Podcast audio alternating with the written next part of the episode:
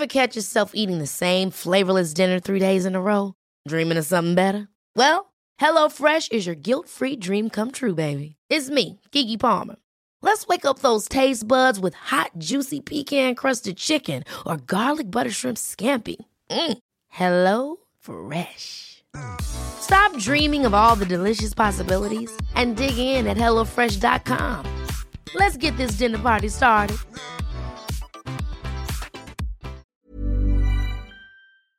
Jag är vegan, jag är minimalist, jag är politiskt barnfri, jag är mycket mer. Jag kallar mig ekofeminist också. Men det här är vad jag är just nu.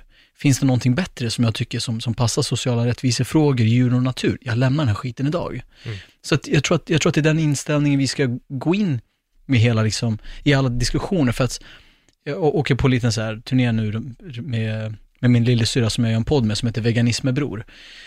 Eh, och på en veganmässa så fick jag en, i förrgår i Göteborg så fick jag erbjudandet om jag ville göra en vegan-tatuering. Det, det vill jag inte göra. För att imorgon när, när det finns något bättre än veganism, då lämnar jag veganism. Om det mm. finns något bättre alternativ för djur och natur, då kommer jag lämna den här skiten. Så att, att hålla sig fast vid någonting sådär heligt, det tror jag inte på. Men att sträva efter vad man tycker själv är rättvist, det är en annan. Och att hålla sig fast vid begrepp, då är det ju bara mänskligt, mellanmänskligt larv.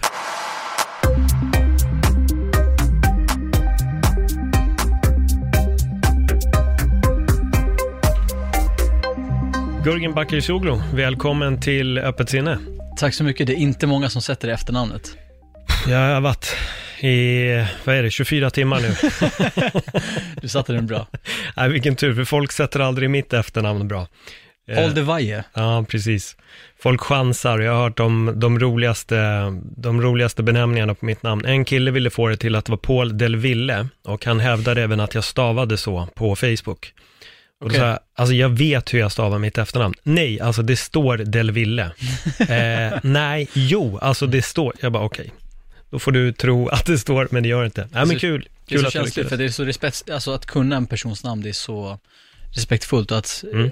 medvetet säga fel hela tiden utan att han frågat någonsin hur uttalas det. Det är ju respektlöst. Ja, definitivt. Och det är ju så vi, det här liksom tankevurpan inleds där, att man tänker så här: om jag frågar hur Gurgin uttalas, då kommer jag uppfattas som, jag vet inte, allt ifrån någon som inte någonsin har mött en invandrare, någon med invandrarnamn, rasist, vad fan som helst. Mm. Men det är så otroligt respektfullt att säga, hur uttalar man ditt namn? Och så säger jag Gurgin. Vi kan se det tillsammans, Gurgin, Gurgin, Gurgin. Nu är vi färdiga, nu kan vi mm. gå vidare. För då får man ju höra sitt namn. Då hör man ju, det är så vanligt annars att man, när man sitter i ett möte, att det är så här, Johanna, Erik, Jonas. Eh, skulle du kunna hämta kaffet, pekar man på mig. Så mitt namn hör man liksom aldrig. Mm. Så jag tror att eh, liksom det är väldigt respektfullt att fråga hur det uttalas. För det betyder att du är intresserad av mig.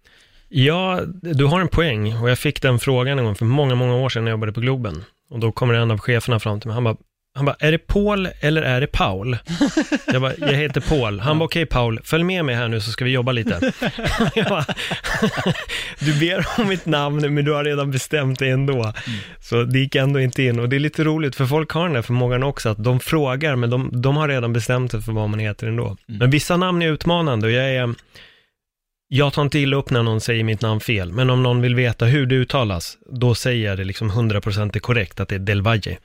Sen om någon frågar, om jag, typ, någon ska skriva in mig någonstans, då säger jag Del Valle, bara för att man ska få det korrekt på, på papper. Mm. Då känns det viktigare än att personen som bara sitter där ska liksom höfta. Ja, för annars, du vill genom spärrarna, det är det liksom. Ja, ja, exakt, exakt. Och vi hamnar ju alltid där, du och jag.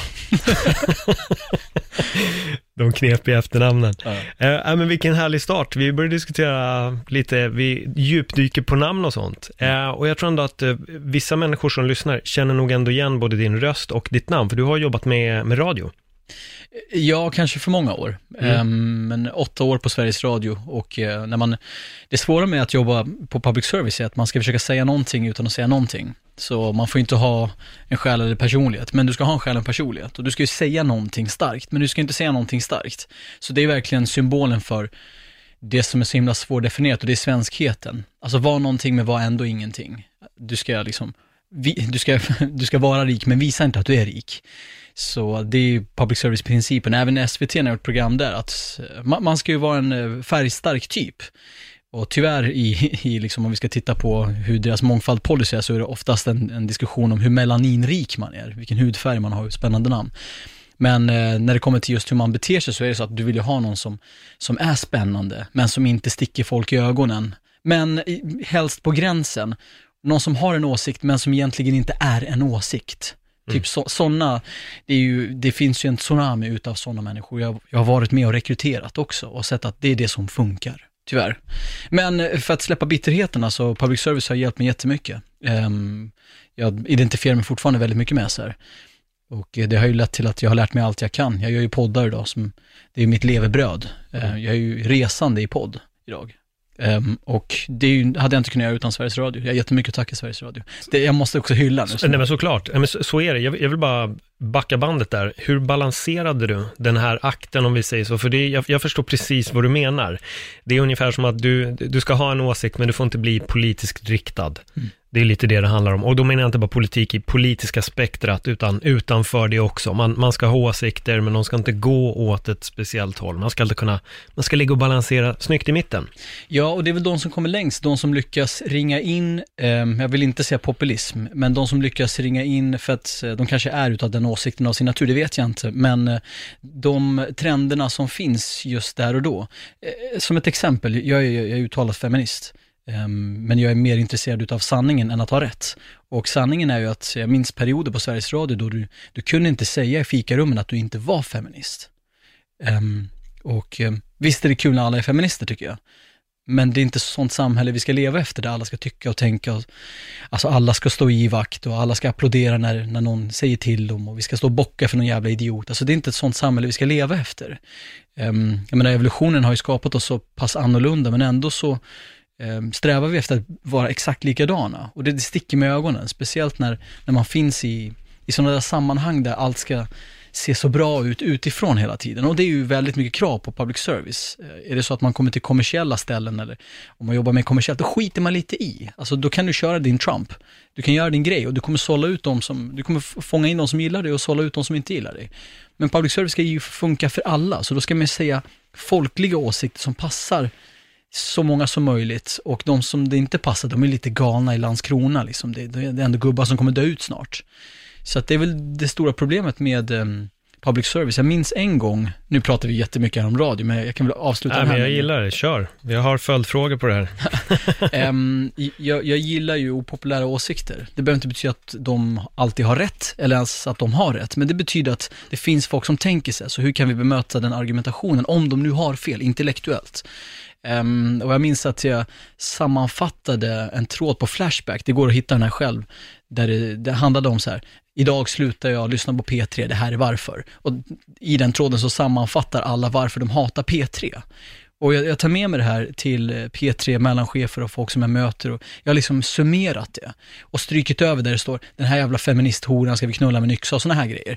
Utan bara det som faktiskt är rimlig kritik som man bör fundera över. Så här. Om vi kan sluta lyssna på svordomarna och lyssna på vad de faktiskt säger, um, så kanske det finns en poäng. Det måste finnas någon poäng. De har ju satt sig där. De har tagit sin tid. De har loggat in. De har skrivit sju åttahundra tecken.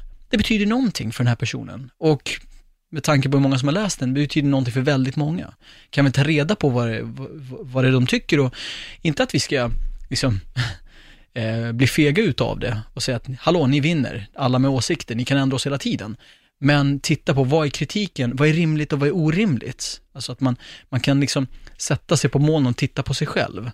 Och det där är ju, det är, där, det är därför jag gillar den här, den här poddens namn. Mm. Öppet sinne, för jag tror att, jag tror att allting, allting och även det vi kommer snacka om, det, det börjar ju med det. Att man kan öppna sig för att kunna ta emot någonting. Så när folk frågar, för ibland veganer så frågar man ju, hur ska vi få folk att bli veganer? Skitsvårt. Nummer ett, öppet sinne. Jag försöker pracka på folk minimalism och få folk att sluta köpa grejer. Hur ska jag få dem att göra det? Öppet sinne. Hur ska jag få dem att vilja jobba mindre? För att vi vet ju att eh, med inkomsten så kommer också ett linjärt samband med utsläpp. Öppet sinne, alltså allting öppet sinne. Mm. Så det, det där är skitsvåra, och det är vi människor, vi är fan ruttna på det alltså. Jag håller med dig, och det är lite därför jag valde det här namnet också, inte för att alla ska bli veganer och minimalister, men jag tänker lite på det du sa, att alla skulle vara feminister och alla skulle rätta sig efter ett visst led, och även där, även om du är för en, för en bra sak, så får vi inte stänga vårt sinne för det och tänka bara att det här är rätt. Jag tror att vi måste kunna lyssna på, på allting där det finns någon form av i alla fall vett och intelligens, så tror jag ändå att det är viktigt att lyssna, även om den personen är av en annan åsikt. Jag tror att dialoger är det som, som kommer kunna föra oss framåt. Eh, och öppet sinne för mig har varit en... Alltså det har varit så otroligt viktigt, för, för du sa precis det som jag själv brukar säga. Det är så vanligt att folk, istället för att vara ute efter en sanning och ha rätt, så glömmer man istället att ibland är det bra också att, att ha fel. Att kunna ta till sig av, fan, jag hade fel här, mm. det är okej, okay, nu har jag lärt mig någonting nytt, nu kan jag gå vidare. Och jag tror att det är det viktigaste. Jag tror inte bara det handlar om sanningen ibland, eller det handlar om sanningen, och sanningen ibland är att, fan, du har inte mm. alltid rätt. Och vi måste kunna sluta kämpa debatterna med att vi ska få fram att vi hade rätt, och istället mm. kunna komma fram till sanningen. För jag tycker att alla snackar om det här med, ja men vi pratar så här, och egentligen så, så ligger ju sanningen någonstans i mitten. Mm. Men fan, börja samla er i mitten då. då. Men börja samla er där. Alla hävdar att det ligger någonstans i mitten. Jo men gå dit, sluta stå och hamra med din hammare och säg det här är vad jag tycker och tänker. Mm. Fan, möts i mitten då och skapa dialogen där. Men... Ja, alltså en, en debatt idag är ju inte min idé mot din idé, och Nej. Att jag går in i den här diskussionen för att jag vill ge upp min idé, och samma sak från din sida, utan det är ju ditt ego mot mitt ego, och jag vill inte förlora mot alltså mitt ego mot ditt ego, för jag, jag vill inte vara svag, jag vill inte sållas ut. Alltså det, jag tror att det är så mycket som handlar om eh, Om, om att så här, vi kan inte frånkoppla våra åsikter från människor. Alltså jag, jag har folk jag växt upp med som idag är aktiva nazister. Eh, det är vad, det är vad de tycker. Det är inte, det är inte vad, jag, vad jag tycker att de är. Även om det åsikten är rätt igenom vidrig. Alltså. Mm. De finns på valbara platser på vissa partier som jag inte ser namnet på. Men jag menar bara att en dag så kommer vi ses, och då kommer de säkert säga att jag hade fan fel. Och då vill jag vara den som säger att ja, det visste jag att du hade. Men du är en skön kille ändå. Liksom. Mm. Um, och ha en mer förlåtande attityd. Alltså jag är, jag är, jag är vegan, jag är minimalist, jag är, jag är politiskt barnfri, jag är mycket mer. Jag kallar mig ekofeminist också. Men det här är vad jag är just nu.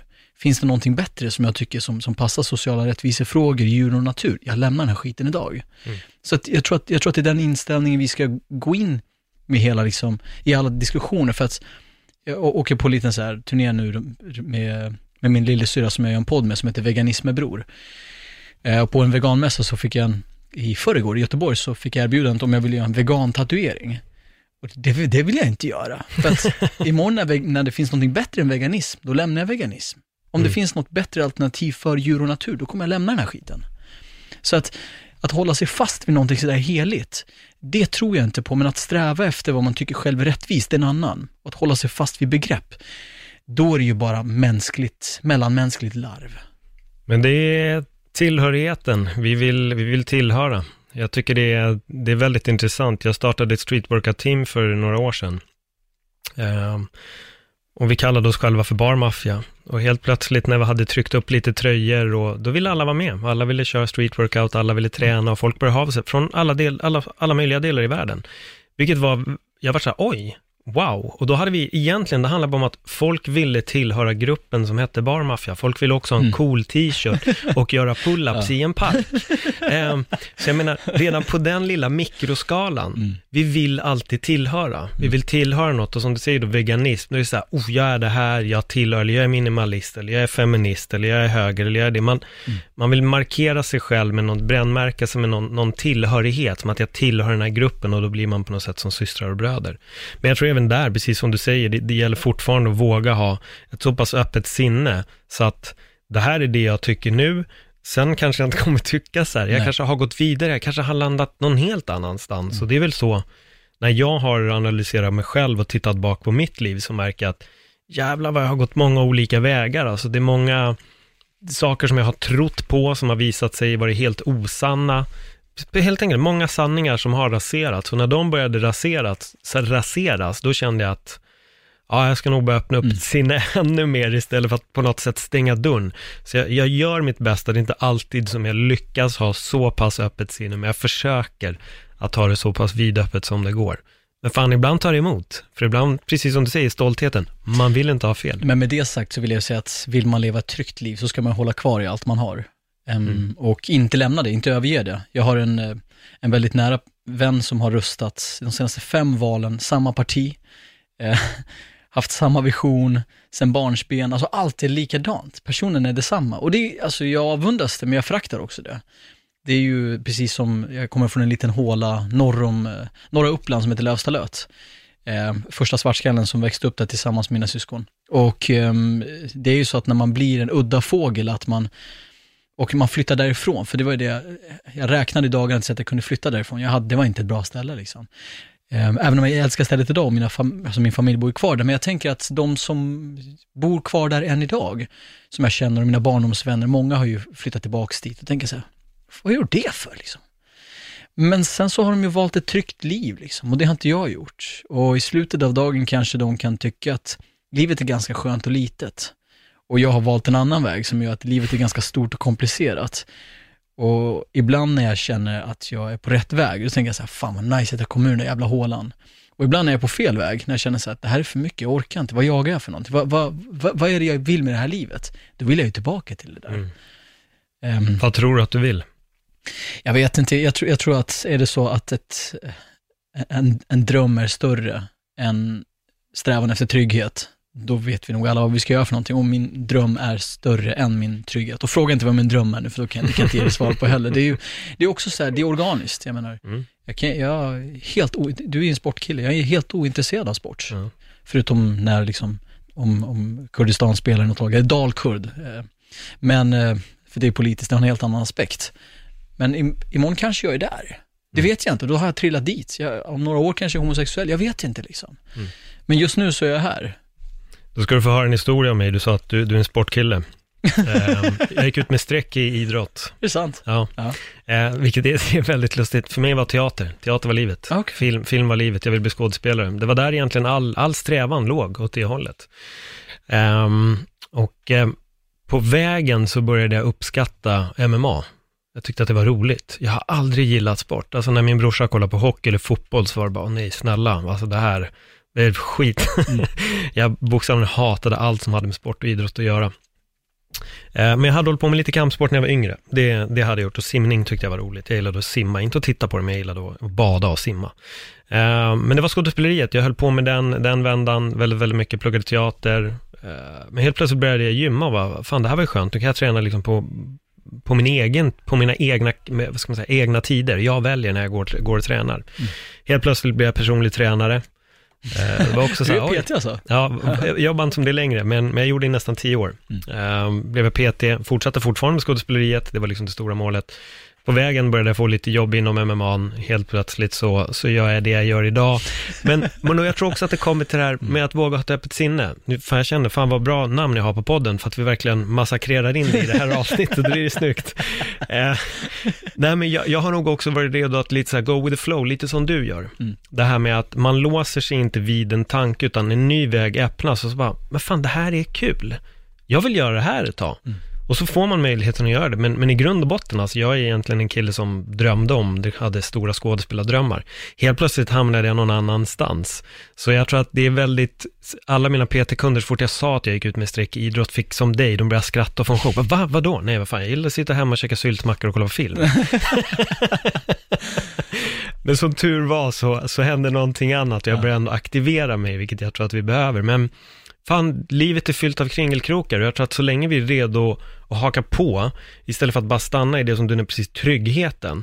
För jag vet att jag sa det här till, någon, till en, en tjej som körde stand-up med, och så här, fan ibland önskar jag bara att jag kunde ta ett helt vanligt nio till fem jobb. Eh, men det hade var... du aldrig klarat. Nej, jag, och jag har försökt, varje gång jag försöker, det går inte. Mm. Jag håller på att explodera inom, det är skönt en månad.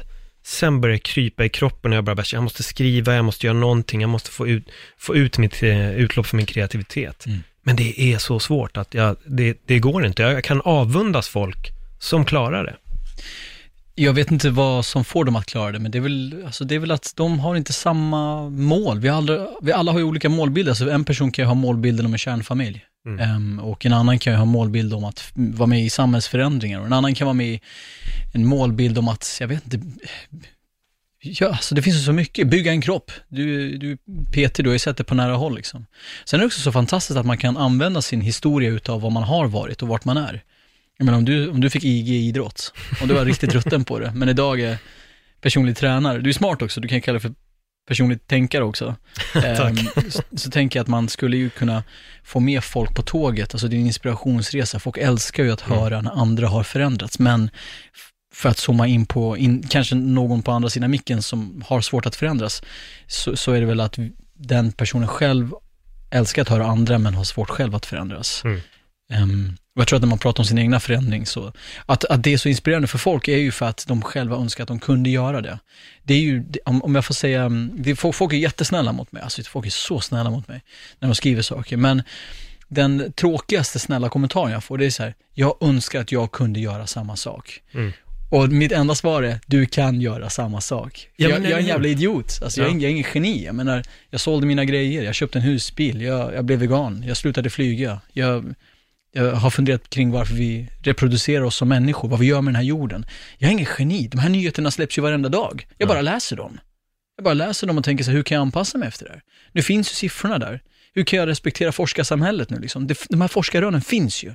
Så vad fan vill jag göra med det här? Liksom? Vem vill jag vara om trettio till fyrtio år när, när vi inte vet hur våran... Jag menar, om trettio år så har ju framtiden förändrats så mycket för våra barn att eh, vi, vi kommer ha ännu fler. Vi har ju klimatflyktingar. Eh, vi kommer ha ännu fler klimatflyktingar, och det drabbar ju de människorna som finns i de mest utsatta områdena i världen. Det påverkar inte svenskarna, förutom sommaren tjugoarton när vi inte kan grilla ute längre. Eh, utan det, det finns... Eh, Det, det finns en sån stark lust att se andra ändra sig. Men om man ser, man ser det så, o, så problematiskt för sig själv. För man har så många hinder i vägen. Det finns inga hinder i vägen för någonting. Vi äger våra liv. Det är ingen som har tvingat oss att springa och köpa en, en bostadsrätt i det här frihetsfängelset. Mm. Och betala av den. Eller, och då måste jag sitta nere på närbutiken och jobba nio till fem, fem dagar i veckan. Och, och ändå inte ha kvar en tredjedel liksom. Det är ingen som har tvingat oss att göra det där. Det är bara vad alla andra gör. Så då känner jag, då måste jag också göra det. Åh, titta, där är någon som har brutit sig ur, ser man då. Tittar man på Polen eller någon. Och då tänker man att så här, ja men den personen kan ju. Jag kan ju inte. Och jag blir så jävla trött när jag ser människor ge upp. Mm. Man bara, du har ett liv. Så, så många spermier. Så många spermier, du var en av dem. Och nu är du här. Du har vunnit värsta alltså, triathlon. Och nu är du här. Eh, och så man lägger du dör. Så här, nej, nu fortsätter jag som jag gjorde igår. Det är fan deppigt alltså. Jo, men det är deppigt, och det här kommer låta så, så löjligt nästan, men för mig så har livet gått ut på att alltså för att, för att jag skulle få mig själv att förstå att jag kan göra saker, så jag har lärt mig små, små saker. Typ som stå på händer. När jag lärde mig att stå på händer och jag stod på knä på en pilatesboll och flög av, så säger jag till min kompis, jag ska stå på händer på den där jäveln. Mm. Två år senare står jag på händer på pilatesbollen. Gör det? Ja, inte nu, idag, men, men jag har gjort det. Du kan få se bilden när vi är klara. Um, och det, hela till varje år så försöker jag alltid lära mig någonting nytt. Någon liten, liten grej som utmanar mig, som jag anser var för svårt. Jag lärde mig Rubiks kub som jag ansåg var superkomplext och man måste vara ett geni. Idag löser jag den som ingenting. Um, och jag tror bara, bara man börjar, alltså jag tror att man kan, man kan, men inte jag tror inte, man kan börja med små, små, små saker. Mm. Bara för att bevisa för sig själv att det går.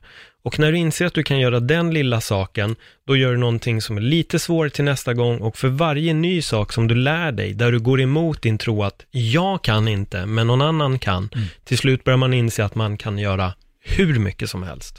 Precis. Det är ju...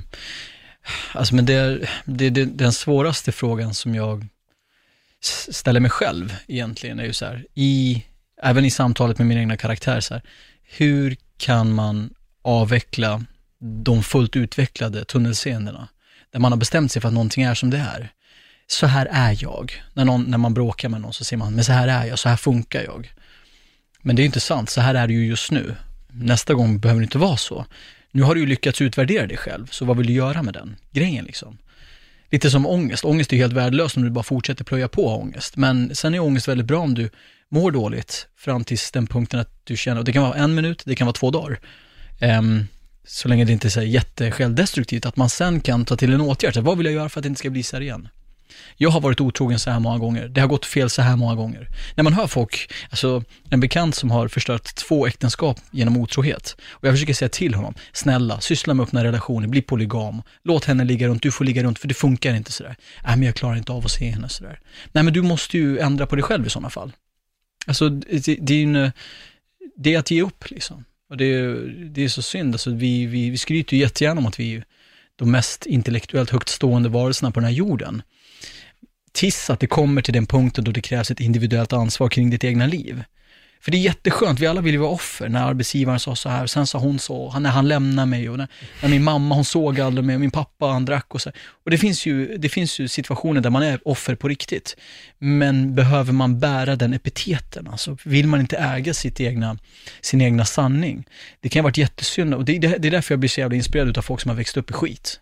Och när jag säger skit så menar jag inte liksom, jag menar de, alltså de som har växt upp i våldsamma hem, allt ifrån hedersvåld till, ja men du vet, brorsan kan ha kontrollerat vem man ska ligga runt med, det kan vara missbruk och sådär. Och ändå ser man så jävla cool. Hade helt fel förutsättningar och du blev mycket bättre än alla oss på att föra dig, på att allt ifrån betala din hyra till att vara först och främst god moral. Så det beundrar jättemycket hos folk som har växt upp i någon mörker och som tar sig ur det och kom, växer fram som en jävla blomma i asfalten med en så här stark moralisk kompass, god etik, väldigt självreflekterande. Alltså de människorna för mig, det är fan, det är Nobelpris. Det är helt underbart. Det finns människor som har fått alla förutsättningarna. Majoriteten av alla som har fått goda förutsättningar tror jag inte gör det bästa de kan med sina förutsättningar. Utan de misshandlar dem. Um, och gnäller på, ja men har för stora backspeglar liksom. Ja, det var föräldrarna, det var skolan och när det här hände och när han lämnade mig så här. Fan vad vi ger upp alltså. Mm. Och det är när man kräver individuellt ansvar. Det är där man kan reta skiten ur, ur, ur svensken. Och när jag säger svensken så menar alla i Sverige, för vi är världens mest hyperindividualistiska land där vi eh, hela tiden eh, skulle vilja ha något externt problem och hot mot eh, som har orsakat alla våra problem. Um, men sen när det har gått bra, då är det jag. Då är det inte utifrån. Alltså då är vi ju Zlatan. Jag själv, jag är ju self-made. Så vi vill ju ha någonting att skylla på när det går dåligt, men det är vi som tar äran för allt som går bra. Och vi alla tillskriver ju de här eh, verkligheterna för att de passar oss bättre. Det blir mer bekvämt för oss. Vi tar oss fram bättre. Vi äger historien om oss själva. Och jag vill ju vara hjälten. Jag vill inte vara förloraren. Um, jag tror att det finns ett bättre jag runt varje hörn. Och det, det är ju det vi ska sträva efter. Inte, inte för att behålla facet. Inte för att behålla egot. Nej, men så är det, och, och eh, folk har ju svårt med att våga titta inåt, och det är svårt att titta, vad gör jag själv när vissa situationer uppstår, varför eh, blir det som det blir, det ligger någonting åt mig. Jag brukar alltid säga att om en incident händer en gång, det kan absolut bero på den andra, men om det är två, tre gånger, då får du nog börja titta på dig själv. Och jag tror bara att, precis som du säger, folk är väldigt, väldigt dåliga. Jag, jag tänkte precis på det här som du sa, bara på vägen hit, så lustigt, men det hade med podden som jag spelade in förra veckan att göra, som handlar just om miljön, klimatet. Och mm. Jag tänkte, fan, vi säger alltid att människan är så smart, vi är så intelligenta. Och, och det är vi. Men vi är nog fan i mig det mest arroganta och ignoranta jävla djuret på den här planeten, bara för hur vi behandlar vår planet. Vi skiter i allt. Vi vet att man ska inte hälla olja i vatten, men ändå står man och tvättar någon pensel efter att man har målat hemma bara för att ah, men det är bara jag. Alltså man, vi gör extremt arroganta och ignoranta grejer dagarna i ända. Ja, jag, jag tror att eh, det, det ligger så, en sån sanning i det du säger, för att vi, vi skryter igenom hur intelligenta vi är, men inte hur inprogrammerad vår egna, eh, vår egna apokalyps är.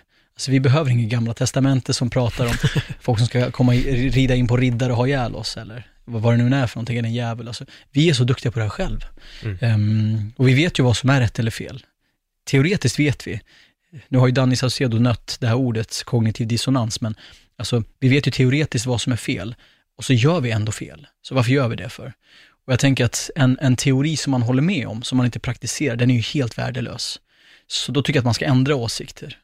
Jag, jag tycker verkligen det. Eller verkligen på riktigt sträva efter. Och när man ändrar åsikter, jag, jag, det jag säger är ljug för dig själv. Hitta en annan åsikt. För vi kan ju se folk på vänsterkanten som skatteplanerar, och vi kan se högerkanten tvärtom där också. Då känner jag så här, håll dig till din grej bara. Mm. Alltså det, var lite konsekvent. Vi ser ju under MeToo också många som uttalade feminister som egentligen har varit, har varit med och utsatt många kvinnor för massa olika skit. Och då tänker jag så här, men var uppe med, var uppe med ditt liksom. Med, med din kvinnofientlighet istället för att hålla på. Men återigen, det, det, blir, det blir så... Alltså dinosaurierna hade en komet med människorna. Vi har ju vår egna girighet. Alltså vår girighet är ju vår undergång. Och den, är ju, den kommer leda till allt det här. Jag menar, Det är ju, vi, vi flyger ju på andra sidan världen, vi känner inte ens våra egna grannar, och de här utsläppen orsakar problem. Storskaligheten är ett problem i sig. Så vi vet ju aldrig vad som finns framför oss, för det är det som är det bästa, att vi, att vi alltid är på rätt plats och rätt tillfälle just här och nu. Liksom. Att vi sitter i en studio och pratar om det, det är ju fantastiskt. Jag vill inte vara någon annanstans. Jag hoppas att, att jag är trevlig nog att du känner samma sak också. Men, men jag tror att när man strävar efter någonting som inte finns hela tiden, så blir ju nu ett, något så värdelöst. Och då så vill du ha någonting bättre. Och när du vill ha någonting bättre. Och det finns inprogrammerat, inte bara i modern eh, kapitalism, utan också i, i, i mänskliga strävan efter, jag vet inte riktigt vad vi strävar efter, men, och i egot. Att det finns någon form av inbyggd, eh, inbyggd behov av uppdatering. Tills den grad eh, då det inte finns någonting att uppdatera till. Så vi, vi vet ju hur vi ska leva idag. Så varför strävar vi efter saker? Varför tror vi att vi fort, kan fortsätta flyga eller investera i köttindustrin så att de sen kan utveckla nya metoder som, så att de kan uppdatera, så att de kan investera bättre i miljövänliga metoder? Vad tror vi? Vi måste sluta äta kött. Där har ni lösningen. Vi måste sluta flyga. Vi kan ju resa på andra sätt. Mm. Lokalturism. Vi kan resa järnvägen i Europa. Vi behöver inte ge upp våra liv. Men jag menar bara att vi kan tänka mindre och vi kan leva fetare på grund av det. Alltså mitt liv, jag levde ju, jag hade en hundratio kvadrats lägenhet. Jag hade en um, avbetald bil, jag hade jättebra investeringar, jag hade tre, fyra jobb. Jag hade skitroliga jobb. Um, trodde jag, men jag var ju helt bedrövlig för att jag trodde att jag skulle ha mer, mer, mer, mer, mer. Tills den dagen jag gick in i väggen och mitt tolvåriga förhållande föll, jag var tvungen att avliva min hund och allting bara landade platt på mig. Jag tänkte jag så här, vad fan gör jag för någonting? Jag vet inte vad det är jag jagar. Allt jag haft har varit jättebra framför mig. Och det enda jag kunde sakna var min hund. Och det kunde inte jag se mig som när jag var liten. Att, för att jag tänkte att vi hade blivit uppmuntrade att nu har vi kommit till Sverige, bli bättre än svenskarna. Bättre utbildning, bättre skämt på svenska, bättre svensk språk, liksom, alltihopa.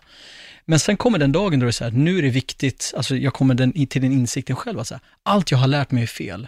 Det är gamla inprogrammeringar, det är som att formatera en hårddisk. Jag måste ta bort allt det här.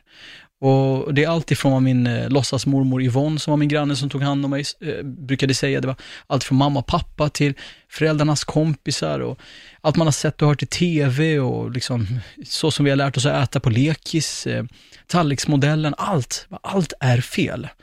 Och det var en jävligt mörk period där, men det ledde ju också till någonting bra, för att jag visste ju, jag vet ju fortfarande inte vad jag vill ha, men jag vet ju absolut vad jag inte vill ha. Vad var det som orsakade den här insikten hos dig? Var det att du gick in i väggen eller kom det från någon annanstans? Alltså det var en ganska tacksam krasch, för det var allt samtidigt. Um, och det, det var ju det, tror jag, som fick mig att inse att um, allt uh, på alla fronter jag har lärt mig är ju fel. Först tänkte jag, är jag galen? Är jag bara less på allt? Och det kanske också var så. Um, men i dagsläget kan jag ju se att det är ju så att jag, jag tror inte på sättet vi lever på. Och det har gått tre år och jag är fullt övertygad om att för varje dag som går att så här, fan jag kan leva så här. Skitnice, jobba så lite som möjligt. Kan läsa så mycket som möjligt. Jag precis eh, köpt en ny bok som jag ska läsa.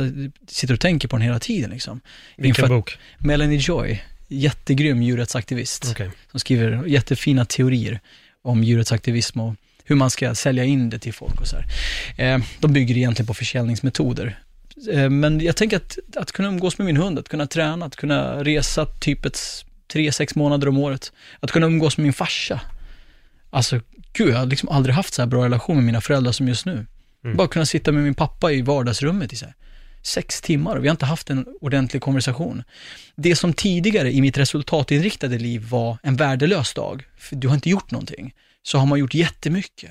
Fan, jag ska fylla trettiofem, jag har suttit... Det har hänt det jag tänkte ibland. Så här. Jag har suttit tre, fyra dagar i det här vardagsrummet. Tittat på nyheterna med farsan och kommenterat dem. Alltså jag har blivit en, en gammal man jag själv. Liksom.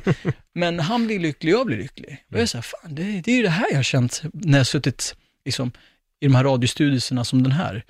Vi har ju fönster här också. Att varje gång jag tittat ut i fönstret har jag tänkt så här, fan jag vill vara på en annan plats än det här. Och då har det varit där. Liksom, jag har ju velat umgås med... Jag vill ha haft riktiga relationer. Jag vill ha pra, haft riktiga samtal. Inte bygga upp ett plastliv, för det var det jag kände att jag, ju, ju, ju större det här luftslottet blev, och så kanske jag kanske blev på riktigt till slut, men det blev aldrig på riktigt, det var ju bara skit, det var ju bara, det var ju bara ett luftslott liksom. Det blåste en kull så fort det kom en, en ordentlig vind, och det var ju det som hände. Det var, jag är så tacksam över att det, den kraschen var det bästa som har hänt mig. Men du började helt plötsligt söka efter dig själv. Du började gå efter det som du tyckte var rätt i livet och inte bara efter det som, precis som du säger här, du fick höra att det är så här man ska göra, du ska prata bättre, du ska fixa ett bättre jobb, bla bla bla bla bla bla bla. Men på vägen tappade du också det, det, det själv. Gurgin, var var Gurgin? Gurgin byggde upp en illusion om sig själv, och det är jättelätt, det hände mig också. Att jag var så identifierad med att jag körde stand-up. Jag var stand-up-komiker, eller jag var liksom M M A-killen. Och helt plötsligt var jag tvungen att ta ett nio till fem jobb.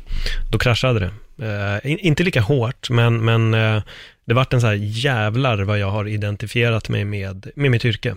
Mm. Eh, tills att jag helt plötsligt insåg vad fan hände med Paul. Och man är expert på att jag var expert på att säga, man ska aldrig placera folk i fack. Men fan vad jag hade satt mig själv i det största facket. Um, I dagsläget gör jag bara det som jag tycker är kul. Uh, nice. Och jag har sagt till mig själv att jag ska aldrig mer sätta mig i en situation där jag tar ett jobb som jag inte gillar. Jag har också inte lika mycket frihet som dig. Uh, men uh, tidsmässigt tänker jag nu. Men uh, i alla fall varenda gång jag går till jobbet så känns det inte som jobb. Och det är en sjukt skön känsla. För annars är man där. Att man gör precis som när man sitter och tittar ut och känner att jag vill bara vara där, jag vill inte vara här. Men man gör det för pengarna, för att uppnå någonting. Och jag tror lite när du nämner de här eh, dina egna känslor så börjar jag tänka lite på ja, men Robin Williams, de här kända människorna som till slut har livet av sig. Det är som att de, de gör allting som människan tror är det, är det vi ska göra. Men man förlorar sig själv. Man tar inte tiden till att kanske bara sitta med sin pappa eller någon annan i släkten och titta på nyheterna, och man behöver kanske inte ens snacka, men bara vara där, bara finnas för varandra. Jag tror att man måste förstå att prislappen som allting kommer med, alltså vill du vara en framgångsrik M M A-person, M M A-kommentator eller vad det nu är, det kostar dig typ hela ditt liv. Det är det du säljer, hela din tid, hela din livstid, för att sen bli en googlebar Wikipedia-artikel. Det är det det handlar om. Och liksom det är därför folk, vi vill ju bli ihågkomna liksom, för att, för att det här obetydliga som många tycker, livet ska få någon form av betydelse, och det är därför folk donerar så mycket pengar till kyrkor för att få sina namn på kyrkfönster eller kanske ett parkträd eller vad det nu är för någonting, att det här donerades utav Lennart Jönsson liksom. Det var ett Lennart som ville föreviga sig själv, och den, att, att förena sig med den tanken, att, och den är ganska nice, det är så här, vi betyder ingenting, vi betyder jätte, hela världen för oss själva liksom, men jag betyder ingenting sådär. Alltså i tidsspann av världshistorien. Jag är ju inte ens en fis. Alltså. um, det finns ju lika många lästa galaxer som det finns sandkorn i den här världen. Mm. Jag är ju ingenting. Vad strävar jag efter? Och det fattar jag liksom. Innerst inne så var det ju det här. Gå till historieböckerna som någonting. Och det ska vara någon form av mening med livet. Men, och jag vet inte vad meningen med livet är. Jag tycker det är en ganska onödig fråga att ställa. Det kanske är helt värdelös. Skit, skitsamma, då är det ändå nice. Då kan vi göra någon kul av det. Fester är väl också meningslösa, men de är roliga, eller hur? Mm. Och då tänker jag att så här, när, man, när man börjar, det, det är en svår väg att komma tillbaka från, när man väl börjar utforska sig själv och, och jaga någon mening i livet, och man ska finna sig själv. Det är jätteproblem, alltså speciellt i, i så, så som vi har byggt upp ett, vad jag skulle tycka, mycket mer auktoritärt samhälle än vad vi tror idag som Sverige är, där vi uppfostras på ett visst sätt, och vi, liksom, vi ska lära oss att uh, vara empatiundvikande, för vi ska plöja på det, jag och min karriär. Att vi helt enkelt uh, inte ska fundera över de stora frågorna, för det är sånt som bromsar, det är en bromskloss. När, när, när vi börjar fråga, vad vill jag med mitt liv? Det är det svåraste liksom, en människa kan fråga sig själv. Alltså, det, det, folk kan ju testa själva om de går på en fest och undviker de här klassiska frågorna som man ställer folk när man säger vad jobbar du med och var du bor liksom. för, det, för det är ju statusfrågan och det är postkodsfrågan. Mm. Alltså testa sig själv, testa att fråga till sig själv så här, vad, vad, är, vad är min passion? Okej, okay, om jag kan ringa in det, då kan jag ställa det till en ny person. Så här, vad är din passion? Det är ingen som kan säga det heller. Alltså vi har ju lärt oss i ett sånt här samhälle där vi ska fortsätta sträva, bygga, bygga, bygga, som i Sverige. Um, jag säger, ja, motsatsen är också att vi skulle kunna leva i ett underutvecklat land, men det behöver inte vara en motsats till det jag presenterar just nu. Jag pratar om att vi kan bygga en ny värld inom den gamla, men i just den här världen som vi befinner oss just nu, den är ju så himla tävlingsinriktad att det är oftast de värdena som, som vi hyllar. Vi älskar när någon har liksom hemnet onanerat sig fram till en lägenhet till Ringvägen ifrån, ifrån liksom en, en avlägsen förort. Gud vad duktigt, nu har du lyckats. Och så här. Vi ska ju berätta utifrån in hela tiden att vi har lyckats. Men vi strävar ju inte efter att vara lyckliga själva. Och det är så intressant att vem man än pratar med Alltså jag pratar med så jävla mycket olika människor. Vem man än pratar med, det är, det är samma frågor som alla funderar på hela tiden. Men aktivt går vi och gör fel val. Vi vet ju att, att umgås i den här lilla kretsen gör mig lycklig. Vi vet att umgås med en skatt gör en lycklig. Liksom. Att jobba så här lite, eller att skriva på en bok, eller jaga någon projekt, eller bygga på stugan, vad det är för någonting. Men ändå så är det jobbet vi går till aktivt. För att det är så man borde göra. Då märker man att hela den sociala gemenskapen kretsar sig kring jobbet. Det är på jobbet vi ska vara på. Det där vill jag känna folk. Alltså livets alla jävla aspekter händer på jobbet. Och jag känner den här paniken också efter, nu är det ett och ett halvt år som jag, sen jag sa upp mig från min fasta anställning på Sveriges Radio. Jag kan känna det ibland också när jag ser en massa går till tunnelbanan eh, strax före nio. Och när den här massan kommer tillbaka från tunnelbanan efter fem. Att så här, fan, det känns, det, jag sitter i en busshållplats och bara bussarna åker förbi hela tiden. Jag missar alltihopa. Och sen måste jag tillåta mig själv att um, komma ihåg, alltså få återfall. Kom ihåg att det där är fel. Du vet känslomässigt och tankemässigt att det är fel. Nu spökar de här gamla um, inprogrammeringarna som säger att du borde också gå någonstans. Men jag borde inte gå någonstans. Alltså jag äger mitt egna liv. Så det är, det är tanken om tillväxt. Vi har blivit helt jävla hjärntvättade av det. Och vi måste ha bättre, vi ska uppgradera, ständiga uppgraderingar, ny Mall of Scandinavia, nytt köpcentrum, ny resa, ny grej hela tiden. Liksom. Så, så länge den tanken finns så, så vill vi ju inte ha det som finns här framför oss. Och när vi jagar efter ny karriärs, liksom, karriärstegen är också livsfarlig. Det blir ju, det blir ju så att du, det, det är en drog. Och det, det, alltså jag skulle föredra många droger före karriärism. Den och konsumism, alltså just konsumtionstänket och tillväxten, den är så, den är så djupt rotad i oss att vi måste verkligen, låt som en reggae-låt här nu, men vi måste verkligen dra ner händerna i jorden. One size fits all seemed like a good idea for clothes. Nice dress. Uh, it's a, it's a t-shirt. Until you tried it on. Same goes for your healthcare. That's why United Healthcare offers a variety of flexible, budget-friendly coverage for medical, vision, dental, and more. So whether you're between jobs, coming off a parent's plan, or even missed open enrollment, you can find the plan that fits you best. Find out more about United Healthcare coverage at U H one dot com. That's U H one dot com. Hold up. What was that? Boring. No flavor. That was as bad as those leftovers you ate all week. Kiki Palmer here. And it's time to say hello to something fresh and guilt-free. HelloFresh. Jazz up dinner with pecan-crusted chicken or garlic butter shrimp scampi. Now that's music to my mouth. HelloFresh. Let's get this dinner party started. Discover all the delicious possibilities at HelloFresh dot com. Dra upp rötterna, kasta dem åt helvete och säga, jag tänker inte göra det här längre.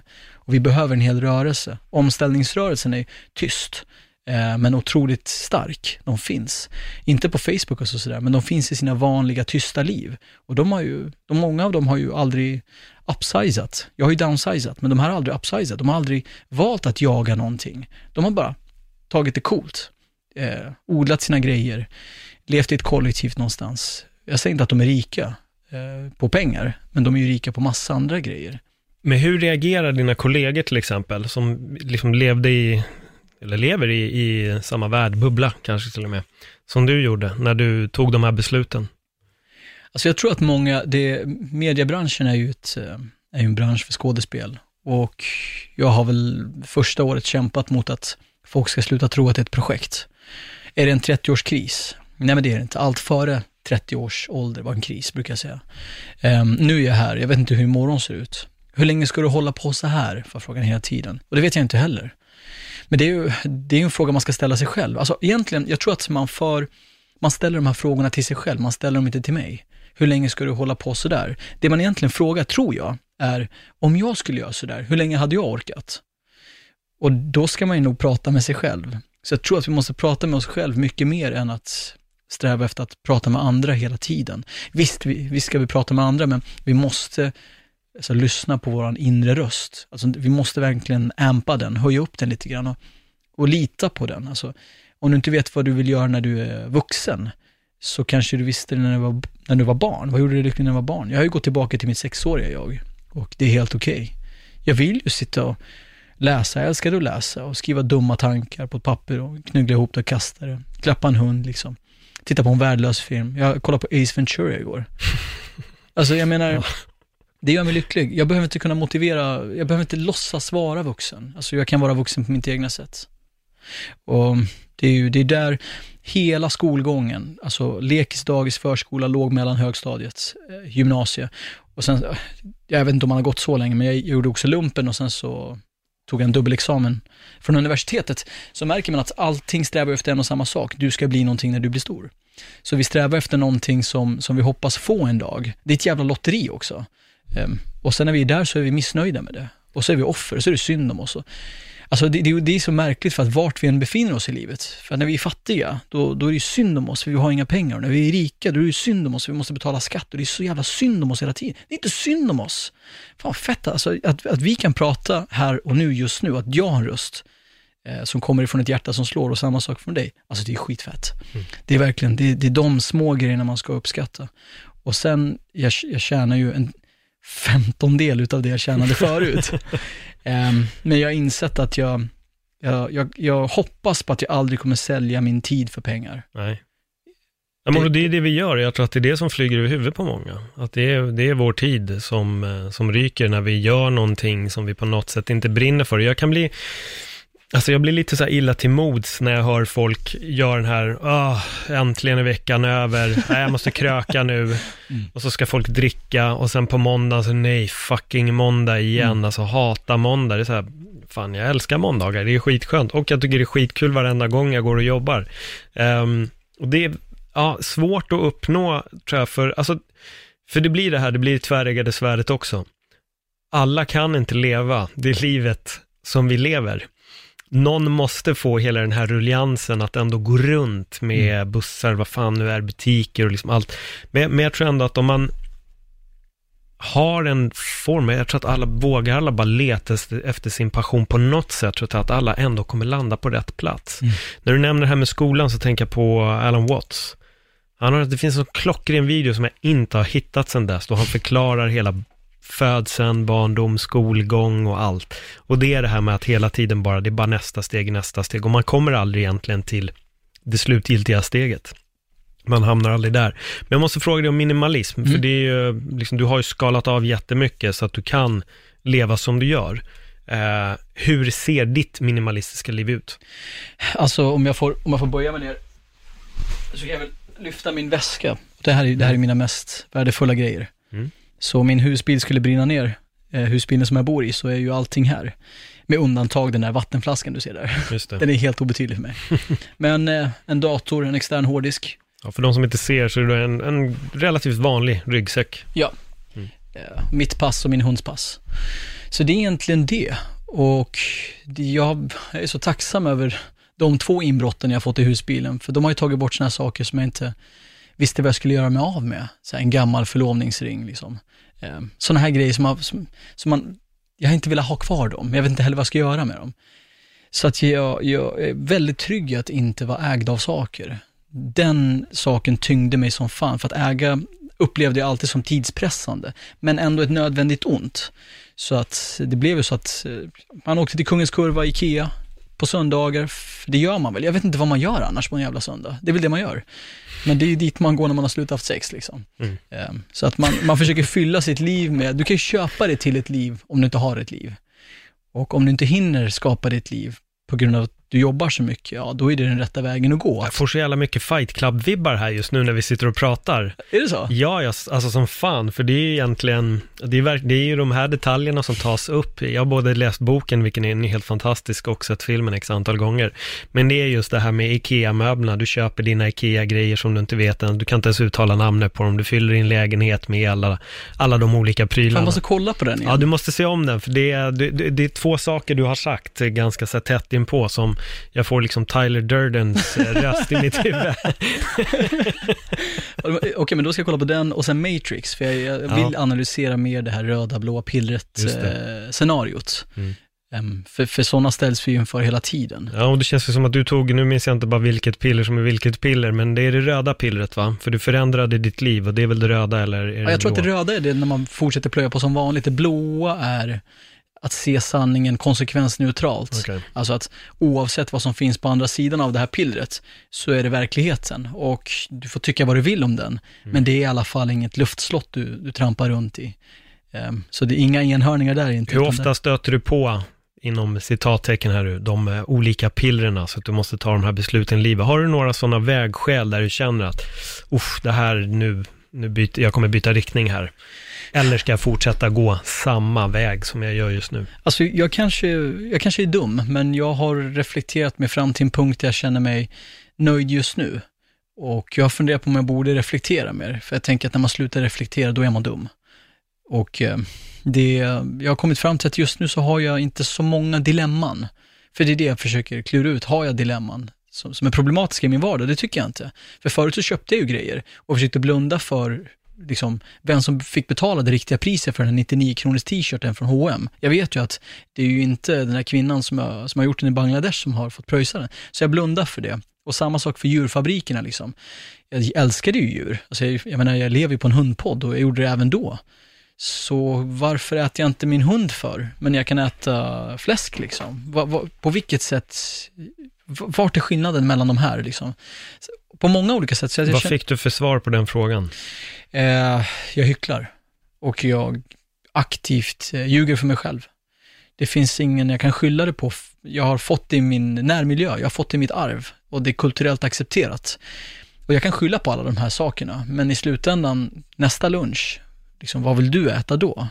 För det är fan inte liksom, förskolelärarna som tvingar in mig att dricka mjölk. För att på den tiden så var vi tvungna att dricka ett glas mjölk minst. För, för det är kalcium är bra för benen. Kalcium är bra för benen. Jag fick ju lära mig precis som alla andra att vi har samma näringslära som en kalv. Och nu när jag vet att det inte är så, vad vill jag göra? Nu, nu har jag kunskapen i min hand. Vill jag kasta den, slänga den bakom mig så att jag kan försvara mina gamla vanor? Eller hitta någonting nytt? Så att just nu har jag inte presenterats för något så jättestort... Jag ljuger för dig. Det är ju min husbil. Nu kommer jag på det. Nej, men jag har ju en dieselmotor i min husbil. Ja. Eh, nu står den ju avställd så fort jag parkerar den. Under en längre period så ställer jag av den. Men den drar fortfarande diesel. Mm. Och jag, alla slags fossila bränslen, det måste få ett jävla stopp. Det är ju mitt hyckleri. Så jag tittar ju, sitter och snackar med mekaniker om hur man kan... Det finns ju alltid från rapsolja, eller vad är det, solrosolja? Och... Ja, rapsolja och biobränsle också. Biobränsle är redan sopor. Precis. Bokstavligen sopor. Det, det är den resan jag är på just nu. Men jag, jag har funderat ganska mycket på säljaren och kanske börja titta på, på alternativet att bygga en ekoby. Det, jag gillar den bygemenskapen. Så jag är ganska ofta själv, men jag är inte, känner mig inte ensam. Men jag skulle vilja dela min vardag med fler och mina utgifter med fler och dela vardagliga samtal med fler. För jag, jag tror att det, det är så man kan alltså, känna att Stark, en starkare gemenskap. Det är väldigt svårt i Sverige att känna gemenskap. Jag tror att det är därför man blir helt flippad när man hejar på A I K eller Bayern eller Djurgården, för att det är första gången man får, eller nazister. Jag vill inte jämföra dem här med någon. Jag menar bara, när man hittar en väldigt stark gemenskap, ja. eh, ledsen fotbollsfans, så tror jag att man slänger sig in i det liksom, pladask. Och eh, ja, man strävar nog efter att ha den tillhörigheten. För att det finns ju massa studier som, vi vet ju vad som gör oss lyckliga, och det är ju inte inkomsthysterin eller det nya jobbet, för den, den mätbara lyckan är ganska kort. Så vad är det som gör oss lyckliga? Alltså forskningsresultaten har ju visat att det är ju känslan av gemenskap, känslan av en, att, att man äger sitt egna liv, känslan av frihet, men också eh, att man på något sätt gör något viktigt med sin korta tid. Alltså jag tillför någonting. Och de värdena tror jag på. De värdena kan man bygga liksom I, i, speciellt i en by. För jag tror att det händer någonting när man hamnar i, i, i sådana här sammanhang där man har en metropolitisk granne, där vi är skitmånga. Och då undviker vi varandra. Alltså, vi, alla vet ju i Sverige hur man tittar i liksom, nyckelhålet innan man går ut. Så att, jag tror att det, det är det man ska ändra på. Alltså, vi vet ju inte ens vad våra grannar heter. Det är ju en tragedi. Finns det någon typ av ekoby i Sverige? Jättemånga. Ja. Och det var därför så att omställningsrörelsen är tyst. Och den, de är väldigt många. Och de, de måste bli bättre på att marknadsföra det här. Här, här har jag, måste säga, jag har verkligen noll, noll koll. Um, hur ser en ekoby ut och uh, ja, hur många brukar bo i en sån? Hur stora är de? Det, alltså, det du vet helt enkelt. Ja, det varierar ganska mycket. För mm. det finns ju vissa som, alltså, jag har ju besökt många och jag tycker att den man ska framhäva är ju den helveganska. Um, och de enda djuren som finns där är uh, omplacerade djur eller räddade djur eller fritagna djur. Det är för den delen också. Um, och där odlar man sitt egna. man, man är en del av det gamla kapitalistiska systemet. För det är klart som fan att du måste köpa, jag vet inte, du måste köpa någonting, någon gång. Så pengar finns ju fortfarande. Men den nya valutan är ju, det är inte som i Romariket, de hade ju salt som de betalade ut. Men det finns andra valutor. Alltså du hjälper mig med mitt stängsel och jag hjälper dig att passa dina barn när du åker iväg. Och jag kan alltid lita på att det finns någon där hemma. Jag behöver ingen hundvakt eller hundpensionat. Min hund kan stanna kvar här i sitt hemområde med grannen. Eller ja, där hunden känner sig trygg. Liksom. Vi har ett gemensamt kök, vi har gemensamma utgifter, vi har en gemensam vision.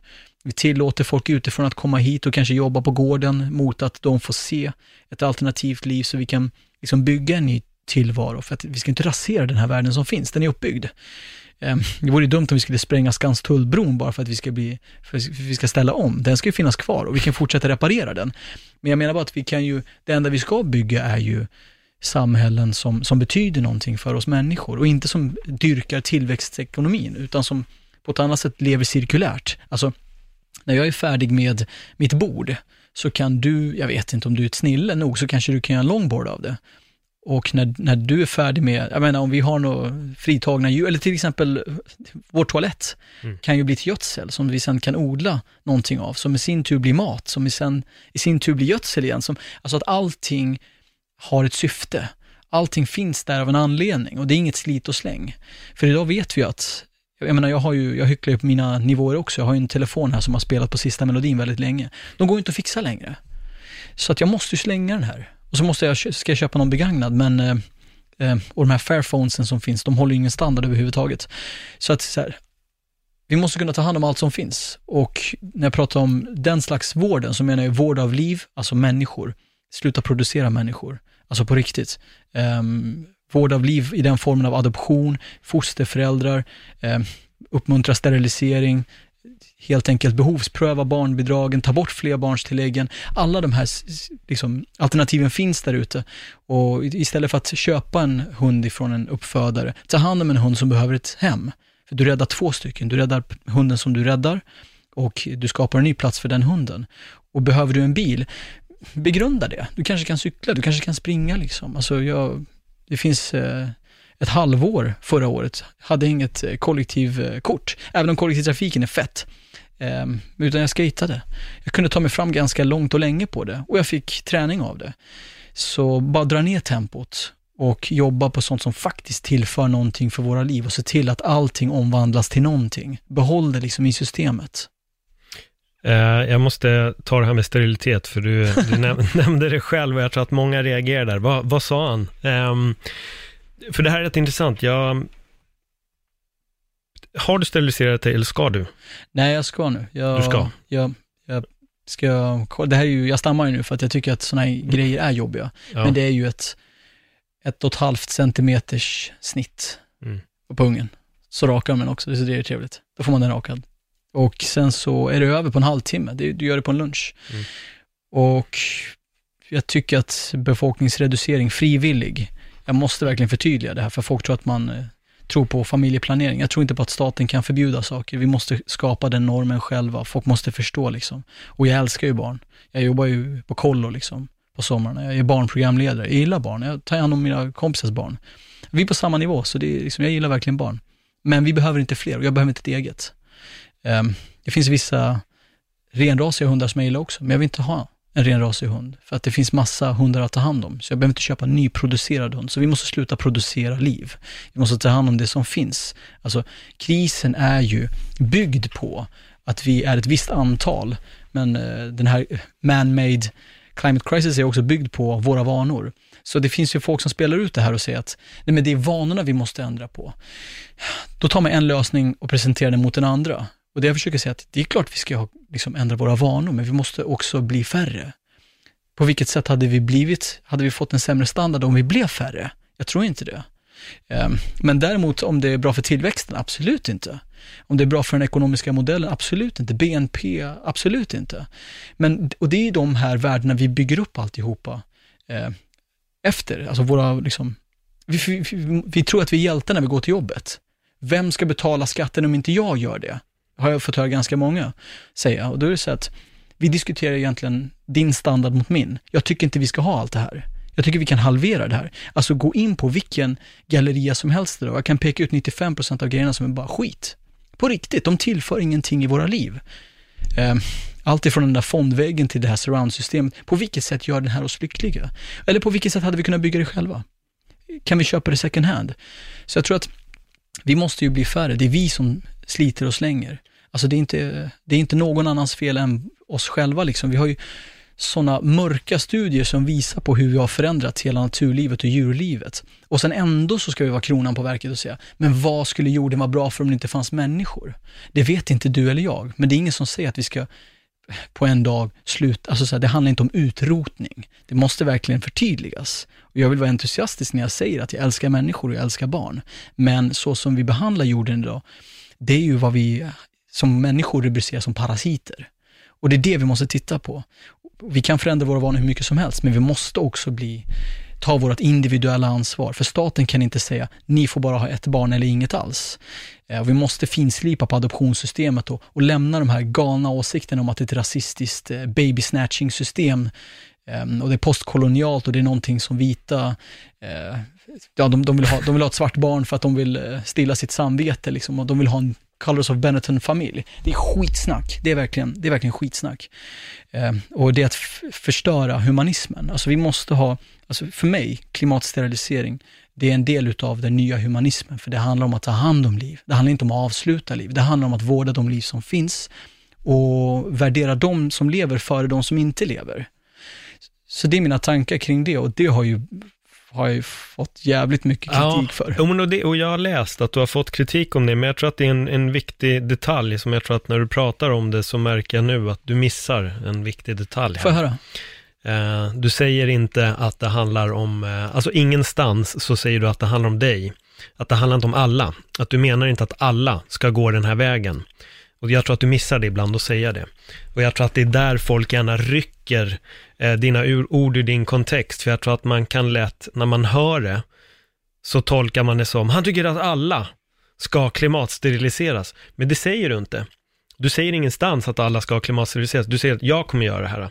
Men jag tror att när du talar om det, jag tror att anledningen till att folk snerar ur det är för att ingenstans säger du att det här är vad jag gör. Jag säger inte att någon annan, alla behöver mm. gå den här vägen. Och jag, för att jag läste någon, en debattartikel, jag vet inte ens om det var en debattartikel, för det tog väldigt lång tid innan hon kom till poängen. Aftonbladet. Ja, exakt. Ja. Um, jag känner bara att wow, hon har, det, hela argumentet har liksom så här flygit över huvudet på henne. Hon tolkade det som att här kommer en man och säger vad en kvinna ska göra. Nej, men en man kan ju också välja att han inte vill ha barn. Mm. Alltså det, det, är ju, det är ju så med, för jag, jag vet fler som har steriliserat sig. Jag har den enkla anledningen att de har oftast för många barn. Mm. Och känner bara att vi, vi vill inte att det blir fler barn. Den ena har tre, den andra har fem, någon har sex. Och han har känt, nej men de sista två var verkligen bara att vi hade inga planer för att skaffa barn. Det blev graviditet, vi valde att köra. En annan kill, en polare till mig i Kanada, han steriliserade sig redan som tjugo bast, för han visste att han ville inte ha barn. Och jag tror att när de säger det, då, då är det ingen som bryr sig. Nej. Då är det bara, ah, okej, okay. Ja, absolut, fan, aha, okej, okay. Så du har knipsat, yes, ja, det var inget konstigt. Mm. Men när man säger att, ja men jag väljer att göra det här för miljön, då får alla panik.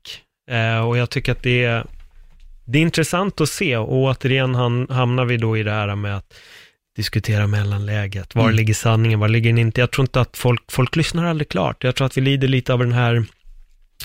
Eh, jag läste en eh, Facebook-status som citerade någonting som den personen hade hört från någonstans. Jag är skitlack nu, men jag orkar inte titta på hela texten eller lyssna på hela samtalet. Jag väljer att bara lyssna på den här meningen att mm. jag tycker att det finns för mycket folk på jorden, därför så är det dags att sterilisera sig. Oh shit, den här människan vill att alla nu ska gå och sterilisera sig och nu ska vi stoppa. Fast det har aldrig sagts. Mm. Det, är, det, är, det är inte det som har sagts. Alltså jag hör vad du säger och det är jättevärdefull feedback. Jag är på en resa precis som du och alla andra som lyssnar. Men jag har inte tänkt på att jag inte har understrykt tillräckligt. Nej, det, det var det jag reagerar på nu. Att jag tror att det, det, det är där du blir misstolkad. Eh, när du inte gör den här att ja, jag gör det här. Jag säger inte att alla behöver göra det. För att jag tror att det här märkt själv ibland när det blir de här jag, jag tycker inte att det du gör är kontroversiellt någonstans, men när det blir kontroversiella ämnen, om mm. du förstår vad jag menar nu, då, då blir det lätt att man hör en mening och sen har man stängt av eh, men det är så märkligt, för att alltså, när man pratar om minimalism, då pratar jag mm. om min resa. Exakt. Jag pratar om min förändring, ja. Och varför gör jag det, och sen mina åsikter, och, och varför gör jag det i grund och botten, för jag hade kunnat leva mitt liv och hålla käften egentligen, mm. men jag gör ju det för att, för att få upp ögonen för vad konsumtion gör för världen. eh, så det är inte jag som är narcissist. Så när det kommer till veganism så vill jag ju prata om min resa. Jag menar, från jag var nio år fram tills jag tror, ja, från tjugotvå så har jag jobbat till snabbmatsbranschen i farsans ke- pizzeria, och jag och mina bröder har haft en egen kebabrestaurang i Uppsala också, från arton till jag var typ tjugoett eller någonting, eh, tjugoett tjugotvå, och jag vill ju berätta det och säga att idag är jag vegan för att berätta om min resa. Jag är uppväxt i en köttätarfamilj, men idag väljer jag bort animalier för djur och natur. Det jag egentligen säger är ju, och det, det, det, du är ju intelligent nog för att se, se igenom mig. Jag säger att det kan du också göra, men det har jag aldrig sagt. Men då är det ju egentligen, inser jag nu när vi pratar om det, att när man pratar om klimatsterilisering, när jag säger att jag ska göra det här, för jag tycker att, då hör ju alla andra att jag säger att alla andra ska göra ja. det.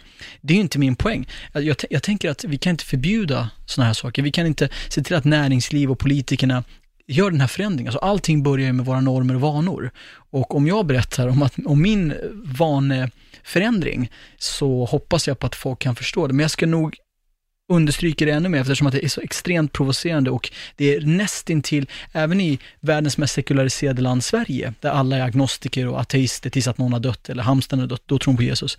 Eh, att de tänker att eh, det, ja men så här, jag tror inte på Gud, men sen blir det religiöst när det kommer till barn.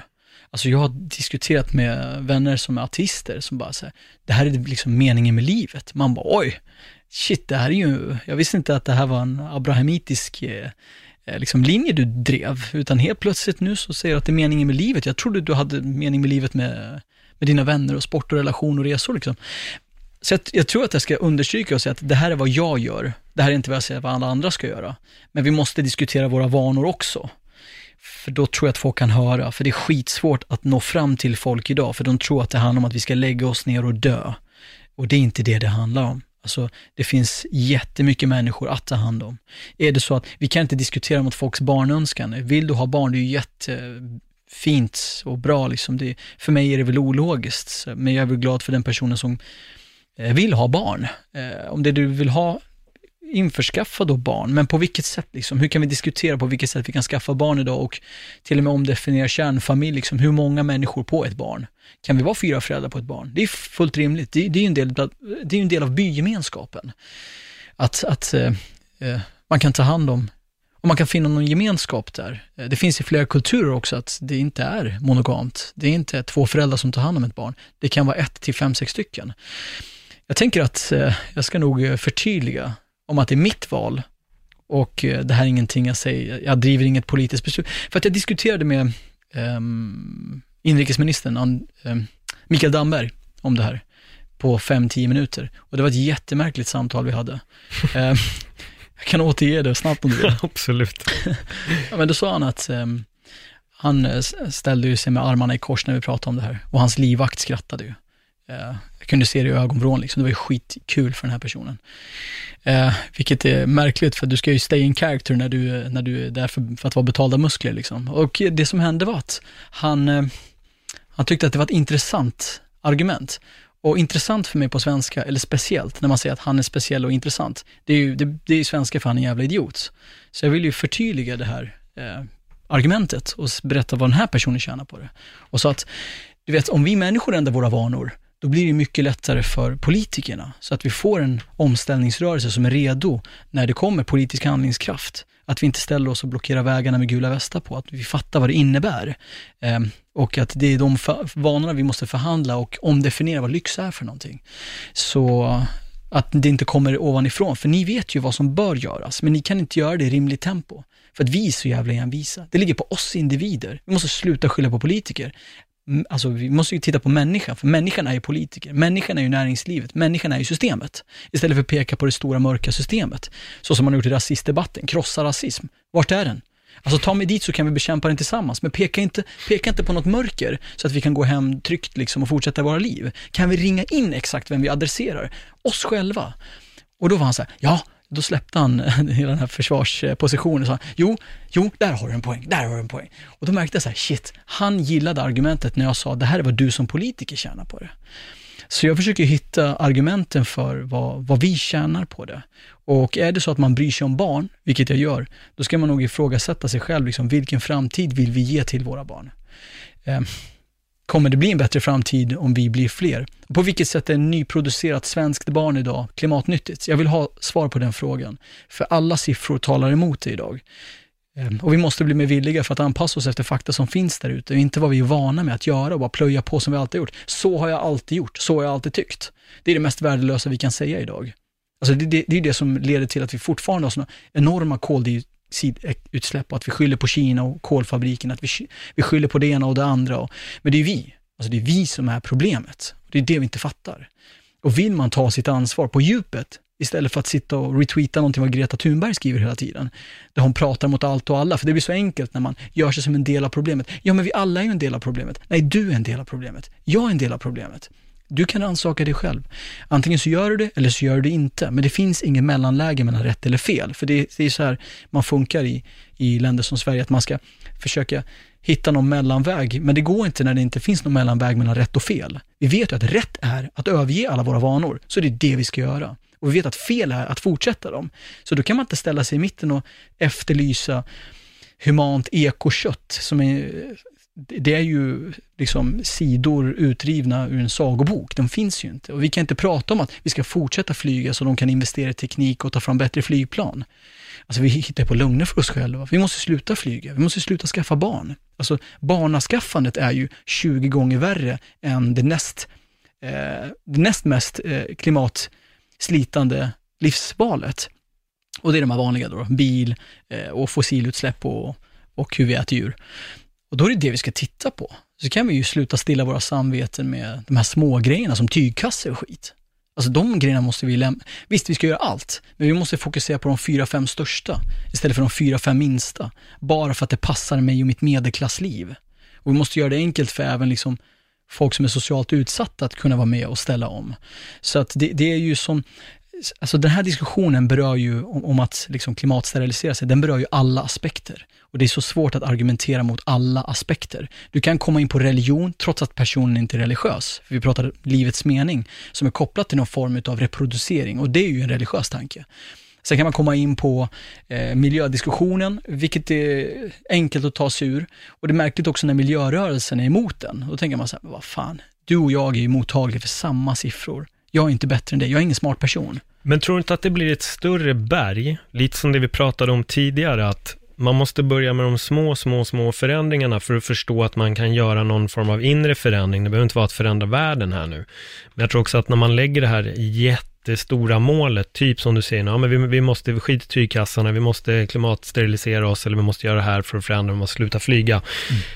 Det blir, det blir ett ganska stort berg för folk, och jag tror att det där det blir, det, det blir problem för folk. Det är en, det är en, det är en på tok för stor förändring istället för att kanske börja med den lilla förändringen att typ köpa en tygkasse, eh, sluta använda plast, och på vägen sen när man har gjort tio stycken små förändringar, då börja gå mot de stora. Mm. Det är i alla fall lite det intrycket jag får när jag lyssnar nu. Det blir att det, grundtanken förstår jag, men det blir ett väldigt stort mål som jag tror för många istället blir bara en total liksom, eh, ja men händerna bakut, alltså man blir bara så här, nej, vad fan är det här liksom, istället för att börja på mikronivån, som du säger, minimalism, att man börjar med de minimala detaljerna till att börja med, och sen därefter kan man göra stora förändringar tillsammans. Mm. Absolut, alltså jag håller med dig, hundra procent. Jag har bara ändrat den principen ifrån att det ska vara lätt att ta sig in till att det ska vara lätt att ta sig in genom att höra min historia. Att jag, mm. jag har varit, alltså jag har ju flygit hejvilt, jag har ätit massa jävla kött. Jag har ju varit den största syndaren liksom. Kanske förtydligen inte gör det här tillräckligt mycket. Jag kanske ska understryka det ännu mer. Nej, jag, tror, jag tror att det kommer fram. Men jag tror att sen när du går på de stora målen så snackar du. Det, det blir ändå lite att det här är vad alla måste göra. Du faller lite in i den fällan. Eh, vilket, och jag förstår att du gör det, för du har redan rest långt. Men jag tror ibland att det är ruskigt viktigt att även få med de här mm. lite understrykningarna. Att jag tror inte man ska såga tygkassen. Nej, jag fattar. Är du med? Jag, jag, tror, jag tror att det är där det blir ett, ett fel. Bara för att jag pratade med tygkassar. med Joakim Modellberg. Så jag är lite inne i så här tikassesvängen just nu. Okay. eh, och, och, jag, och han har en poäng att vi, det är bra att börja med de små sakerna. Mm. För att han understryker själv att det är för svårt när vi går på de stora målen. Det blir knepigt. Alltså jag lägger ju ner orimligt mycket tid på att reflektera hur man når en människa mm. till förändring. Orimligt mycket tid. Jag vet ju att när det kommer till veganism så är det väldigt enkelt att prata om sig själv som den stora syndaren. Absolut inte prata om personen som lyssnar. Mm. Utan att man sparkar på sig själv. För den personen vill inte vara sparkad på. Jag är inte ute efter att sparka på folk heller. Men det, det jag upplever det så svårt är att, att ta dem hela vägen till den tanken. Jag vill också prata till de som på något sätt finns i de banorna, eller halvvägs, eller en tredjedel, eller en tiondel, och är öppen för frågorna, för de finns ju jättemånga av som lever precis som man gör idag i, liksom, i en stad som typ Stockholm, men som har de tankebanorna. Så allt som behövs är en förändrad praktik, inte en förändrad teori. Och jag har märkt en sak, att det lättaste är ju att försöka prata om vad folk tjänar på det. Och min väg in till allt det här var ju minimalism. Jag var trött på att köpa skit. Alltså du hör ju, jag började ordet med meningen med jag. Mm. Så jag tjänade pengar på att inte slösa dem. Och jag tjänade tid på att inte behöva gå till jobbet. Och jag hade ett renare liv, jag hade ett tomt källarförråd. Jag behövde inte ens ha en lägenhet till slut. Så jag kunde köpa en husbil och göra någonting fett med mitt liv. Och du hör ju, hittills vilka aspekter jag använt. Jag, jag, jag, jag, jag. Alltså jag berättar ju vad, vad man tjänar på det. Så jag har insett att det är ju lättaste vägen in är ju att ta upp minimalism. Alltså minimalism och typ veganism har ju visat sig så här, vara retroaktivt sätt att leva rätt på, miljömässigt också. Men jag tror att just minimalismen har varit enklast att sälja in, för att det är ju återigen vad du tjänar på, inte vad du behöver ge upp. För att vi lever i ett land där, jag menar, det finns ju andra länder där du går till moskén på, på fredagar och kyrkan på söndag och du har shabbaten på helgerna. Men i Sverige så har vi ju inte det. Buddhism är enklast för svenskarna, för att då är man inte skyldig någon någonting. Svenskar vill inte vara skyldig någon någonting. Så att jag tror att det, har liksom, det är grunden till att hade vi fortfarande varit katoliker i det här landet, då hade det nog varit enklare att få med folk inom skuld och skam. Och efter, eftersom att ja, Jesus säger det. Brinna i helvete. Men jag tror att just nu så måste man berätta för hyperindividualisten, vad tjänar du på? Och då vill jag sälja minimalism först. Har man sprängt en barriär kan man spränga tio barriärer. Och ibland så, jag hör vad du säger, ibland så har jag redan sprungit två och en halv mil och skäller ut de som inte har sprungit femhundra meter bara för att jag är så jävla duktig. Um, och jag har mig själv när jag är där. Men jag vet inte heller hur jag ska hantera det. För jag vill ju prata om de stora frågorna. Jag vill ju inte prata om det lilla som man kan göra och sen vara nöjd med. Köttfri måndag, det är asnice. Men det är steg ett. Du har tio till att gå.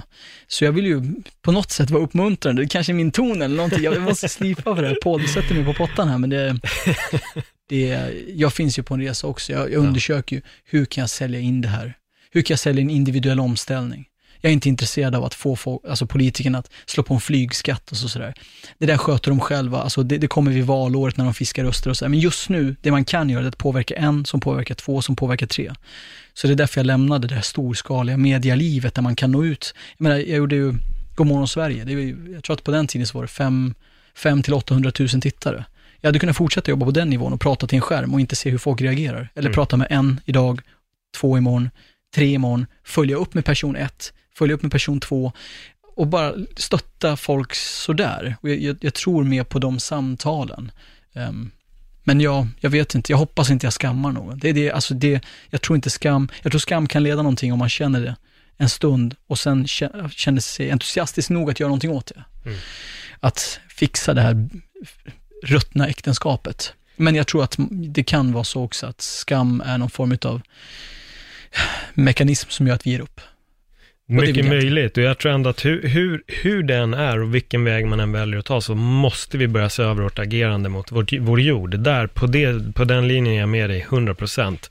Eh, desto mer jag lär mig, desto mer börjar jag inse att jag också måste göra mina små förändringar. Bara efter att Odelberg hade varit här så stod jag och eh, kastade sten med eh, min, mitt ex-systers son. Vi står och kastar lite macka och så hittar jag plast. Och känna att fan, måste ta upp det här och slänga det i papperskorgen. Det är nice. Och, och det, ja, och det är bara den lilla, lilla insikten att äh, men det ska inte ligga här. Jag, nu, nu vet jag att det tar ungefär sexhundra år plus för den här plastbiten att brytas ner, och kommer den ut i havet har vi mikroplaster. Och, äh, men vad fan, jag tar bort det här. Liksom. Äh, jag tror att ändå att de här samtalen är, det gör också att folk börjar tänka, och att folk börjar äh, kanske researcha och kolla upp lite själv. Och, vem vet, det är kanske fler som väljer att knipsa efter de har lyssnat på den här podden. Och om hundra år finns inga människor kvar. Ah, shit. Och då har du lämnat det här arvet som du ändå inte riktigt ville lämna. Mm. Så är det, det Gurgin startade trenden. eh, ja, fan, jag är ledsen. Vi måste avrunda podden. Vi är uppe i nästan åttio minuter. Är det sant? Ja, vi har suttit och pratat jättelänge. Och jag det känns som att, att vi, inte för, alltså, vi inte ens har kommit in. Nej, jag vet. Eh, men det är så, tiden, tiden går snabbt när två bra hjärnor möts. Det, det, har du två hjärnor? Nej, du har en och jag har en, så jag tänkte att vi, vi delar vi delar dem.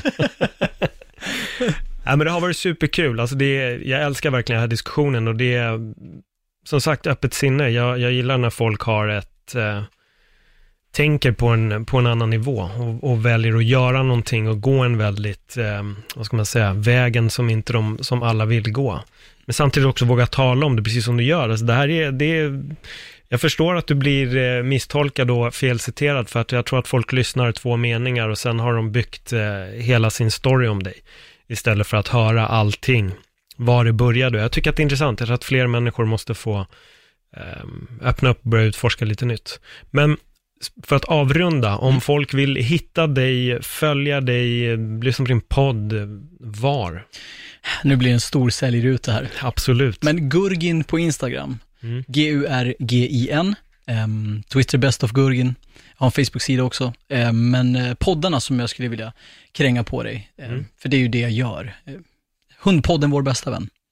Så det, den fyller fem år nu. Det, det är ett projekt jag hållit på med i fem år. Jag har pratat om hund. Och det känns mm. som att jag fortfarande inte har kommit fram till de riktiga ämnena. Det är lite som det här samtalet. Så jag är otroligt frustrerad. Man är så här, hur länge kan vi hålla på?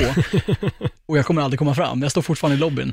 Men hundpodden, vår bästa vän. Eh, med min syster Solen gör jag Veganism är bror. Och eh, där vi pratar om Mellanöstern, veganism. Vi gräver där vi står. Så det har jag temat, är ganska genomgående. Att jag älskar att gräva när man står liksom. Eh, en annan som heter Minimalism on Wheels. Som jag ska släppa säsong två snart. Som är en eh, podd för folk som är intresserade av att bo minimalistiskt på jul. Så är man intresserad av att äga så få saker som möjligt i en husbil, så jag ska styra bort den här podden från att vara lite, den har varit lite mycket tutorial, men till intervjuer med folk jag träffar på vägarna som är helt spejsade liksom. Jättehärliga människor, grannar. Så det är inga jag bokar, utan man, jag brukar ställa mig bredvid and, fordon. Det är så sjukt ibland när man ser fordon, alltså vart man är i världen. När man själv bor i ett fordon så ser man så här, där bor någon.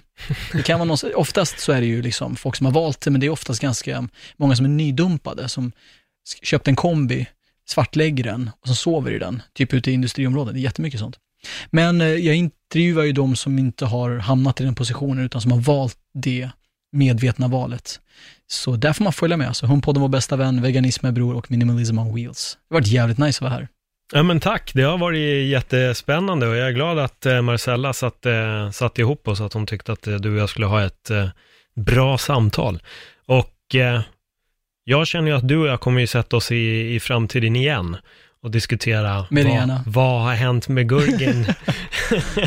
Helt plötsligt så är du fembarns pappa inom bara ett år oh, eller något så här helt, helt sjukt. Nej, men som sagt, jättespännande. Ja. Jag tycker det är, fan, jag älskar folk som eh, börjar gå en annan väg.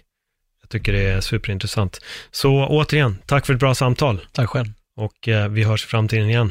Och till alla er som har gillat det här avsnittet, ja, alltså dela det jättegärna på era sociala medier. Så vi försöker gå ifrån allting som är sociala medier och minimalism, men ändå så sprider vi de här grejerna på, den, på det största verktyget som finns. Ironin i det här samtalet. Ja, men som sagt, tack så jättemycket. Och eh, till er som har lyssnat, hej då!